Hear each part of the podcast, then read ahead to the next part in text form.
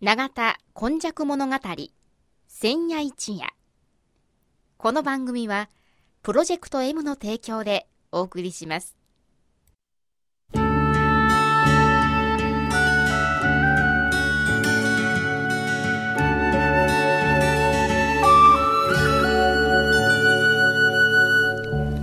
神戸は港があることで多様性のある町となりました。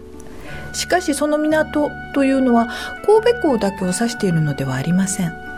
山から海へと注ぎ込む川のある地域には素晴らしい砂間が広がり海の流れと川の流れに相まった。この永田地域一帯も神代の昔から自然の生んだ港がたくさん点在していました。そして港は海外からの素晴らしい知恵や文化をその往来する人々と共に受け入れる場となり豊かな暮らしを生み出していったのです。この番組「永田根弱物語千夜一夜」これはこの地域を育んできたこれらの多様な人々の往来とそしてここが住みよいということで定住してきた人々の培ってきたさまざまを一人一人の視点で読み解き解析し永田の多様性これがこれからの時代の大きな力になるというこの地の歴史を掘り起こしながら未来予想図を皆様にお届けするという番組です。毎週土曜日の夜の7時15分からの15分間1995年の阪神・淡路大震災から生まれたこの FMYY 日本で最初の災害復興ラジオ外国人市民と地域住民とそしてその思いに呼応した日本中世界中みんなのメディア FMYY からお届けします。本日も永田今昔物語の時間がやってまいりました。司会進行はいつものように FMYY のキムチアキそして39夜こちらの語り手です。はい永田に住んで70年和田寛治と申します。はい和田さん今日はどういうお話でしょう？えーとですねタイトルはね「ミックスと自立市民の永田」っていうことなんですけどこれもスーッとね、はい、あのこういう39は39夜になるんですけども言い続けてた永田の自立なんですけれども、はいはい、えー、っと前回はまあラムネの話があって、はいはい、産業の話にね、えー、どんどん移っていくんですけども、はいはい、えー、っと次回から和田館のこの番組もね、うんあの産業史明治以降の産業史を取り上げようとしてるんですが、はい。ええ、それまでに、まあ、古代からあの明治になるまでの話いろいろやってきた中でやっぱりですねあの永田神社が始まっていうのが、え、まあ、言われてるのは201年あたりで、はい、まあ、こういうところも注目してみたってミックスの永田が見えてくる、うんうん、もうちょっと後でおさらいしますけどね。はい。それから奈良時代になって行基さんというのが蓮池作ったり、うんはい、土木の技術をまああってですね、ええ、あの最近の標本画なんかの技術水道の技術とかいうのにつながっていくんですけども、はい、平安はもうかの有名な平清盛が、はいはいはいあの、兵庫の港を着目していただいて、うんうん、まあ、都を移そうとするだけでもすごい、ね、まあ、までしていただいた、ええとこええとこやというところですけども、港の開発も、まあ、言うたら、西神戸の心ある、技術力ある人、まあ、力、お金もある人が、民間でやっていったというようなことなんですね。はいうんうん、それで戦国時代になっていって、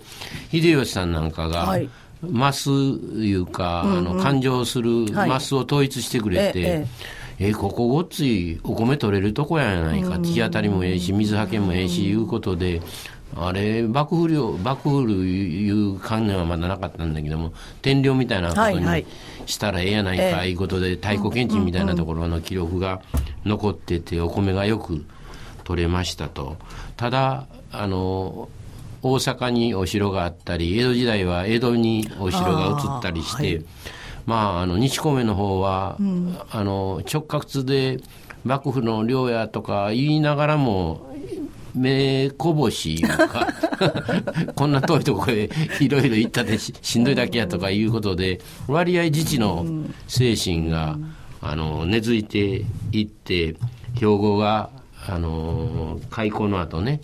あれその前も賑わって兵庫の人を言うたって淡路から出てきた人もおるんだけどあそうですね。ね、うん、あのエトロフとか、うん、今いろいろね四島返還なんかいう騒いでるはとこのところまだ北海道のあたりが日本やという認識が薄かった時代に、うんうん。出てかけていって回路あそこでニシン取ってきたりイワシ取ってきたりしてねあの持って帰ってきてその間にいろいろこう物々交換したり売ったり買ったりしながら神戸にあるいは兵庫に帰ってきたというお話が残ってましてね。あの我々の時代はゆっくりゆっくりこうやって今39はやらせていただいてますけどもお話していくといろいろ宝物とかダイヤモンドが見つかるという土地柄なんですけどもね。でこの放送って非常に良かったなと思ってるのはなんか文章でいろいろ書くとダラダラダラダラ書いて、まあ、中には見出しなんかつけたりするんですけども、うん、放送の時にねあのやっぱお話ししてこれ放送で分かってきたのは自治とかいうのがそこら中にあの出てくる町やなという。地域自治地域自治みたいなのが、うん、我々はなんかつい最近ここ戦後ぐらいのところで住民が勝ち取った自治の、あえと思うんだけども、ええ、江戸時代にもその方があったし、ボーンと飛んで、あの永田神社ができた頃もね、あまり奈良とかあの京都とか、ああいう人たちのから、まあ、言うたら毒されてない、うん、自分たちで決めな、誰も言うてくれへんでと、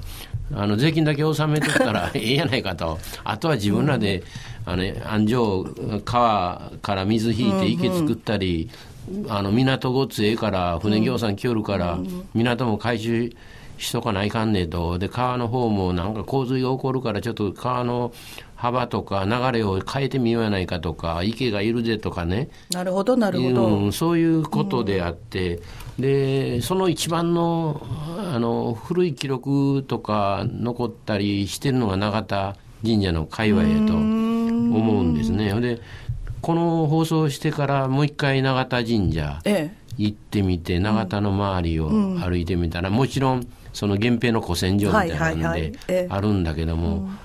あの本堂が今年のお正月は本堂から行ったらよ思って永田神社前商店街のところが有名な道路ですけども、えええ、もう少し西の本当の本当の道路を行っていたらね、ねはい、ドーンとね、うん、突き当たりに八雲橋ってあの赤い橋があるんだけども、はいね、そこにねあの琴白主のご御事を言ってね、うんうん。時代の時代いうかことあのというあれと代々の代、はい、それで主、今年の主のね折衷が2つボーンと立ったんですよ、うんうん、まあかなり新しいもんですから、ええ、別段その201年にできたとかそんなんじゃなしにね、うん、この永田神社は琴白主を祀ってあるんですよというのがね、うん、あの本堂から入っていったらよくわかるんです。はい。はい、で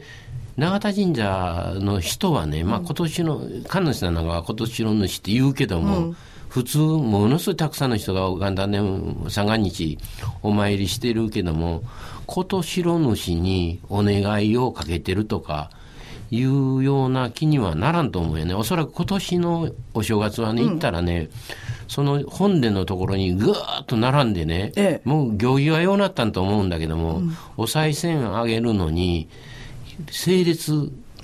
あそうですか待ってるんです。あれ、これ、神戸、長田では珍しいな、思って。はい。言うぐらい並んでるけども、うんうん、それは永田神社の神さん、商売の神さんになんか、いいことをし、自分に返してもらおうと思ってお賽銭をあげてるんやけども、実際はあれ、琴白主を拝んでるんよね。で、今年の主っていうのは大黒さんのあの子供さんだから、い出雲のとこいうのはこの前の放送でもお話したし、出雲系やと。はい。で、西の方にちょっと私というのはお賽銭あげるの並ぶんやからぐるっと回って 裏裏から、はい、あの入れるもんええやろと思って、あの列に並ばんと横行ったんですよね、西側の、うん、そしたら昼子神社江別さんとか大黒さんがあって、これはねあのやっぱり出雲系の神社が末社みたいな、拙者みたいな言うんかな、あるんですよね。そこからちょっと見たらね、お賽銭箱があるんですよ、もう一つ、横向きに、西側に。なそこのお賽銭箱はね、あの、王神天皇言うてね、神宮皇后の息子さんの、あの、お社があるんですよ。というのは、あのこの永田神社は生田神社と同じように、神宮皇后が、ええ。わ私の魂をここで沈めてくれ、ください、祀ってください言われてできたんやけども、はい。生田神社なんかはもう天照大神そのものの、はい。あの遺跡の一番はい。重要な神様ええで守ったんやけども、永田神社はさっき言ったように琴城主やと、出雲家やと、はい。そうやけども神宮皇后の息子さんの王神天皇を西の方に祀ってると。で奥の方に行ったらね、永田神社は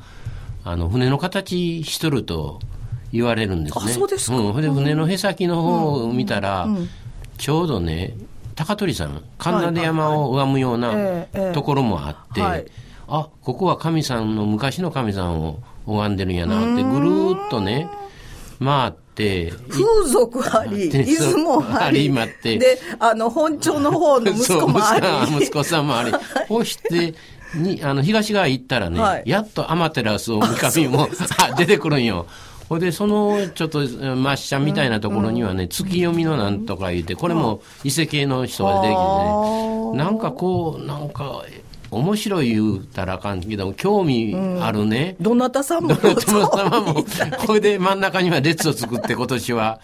行理、はい。行儀をね、で神社の人に、あれ、並ばなあかんのですか？って言うて聞いたんですよ。今年、あまりにも並んでたから、いやいや、そんなん横からポッとお賽銭、神社さんはお賽銭入れて拝んでくれるんがあるんやから、列じゃなしに、わーっといっぺんに、あの入れてもらった方がちょっと流れがええというような観点だったけど、はいはい。今年はそのああみんなせやけどみんなこれ今年の主を拝んどいうこと分かっとんかなと思ったりしたしあの次第なんですけどそれほどね、やはりミックスになって、よう考えたら誰を拝んでもええやないかと。誰を拝んでもええやないかと。神さんを拝んどるんやと。自分の好きな神さんでいいということですね。というような感じがしてね、なかなかおおらかでありね、あのなんか生田神社その後僕生田神社もねあの自分のあの知り知人がカレーラさんがしとるから行ったら、あのバングラディッシュから来た人がカレー屋さんへ行って、はい。はいあここもインターナショナルやなと 思ったんやけども、なかなかそのあそこを生田神社の方はかなかなりもう余ってるです。正統派みたいな。正統派やけども 永田神社はいろいろいろいろよろしいよろしいですねうんというミックスでいいなと思ってね。そういうことでねそういう永田の特徴がね産業の方にも生かされて、この産業の方もこれからちょっと勉強していくんですけどね、あの大体頭の中で産業別に入っとんやけども、これをねどうやってこのミックスとか。今は神さんさえミックスだったということからスタートした私たちの今昔物語を産業別とかいうか時代も言いながらゴムばっかりちゃうでと。今までだったらね新幹線もごっついみあの見落とされとんですよ。ああ、そうですか。新幹線がもうインドの首相が来てね、ああ立派な土地で立派な、あの製品が作られていますねという安倍首相とともに、あの簡単した場所であるのに、あまり新聞でちょろっと 載せるだけで住民はねあんまり大層な場所やとは思ってないんですね、そういうことをちょっと解き伏せていきたいと思いますから次の話もこうご期待です。はい、えー、39夜。今日はですねもうほんまにいろんなものを多様性をこう取り入れていくっていうこととそれと、えー地域の市民の自治ですね。自分たちの暮らしやすい街づくり。あ元からあったんやっていうことをお話しいただきました。今日のご担当この方です。長田に住んで70年和田勘でした。はい。こうご期待ということですからますます期待してお聞きください。永田今昔物語千夜一夜この番組はプロジェクト M の提供でお送りしました。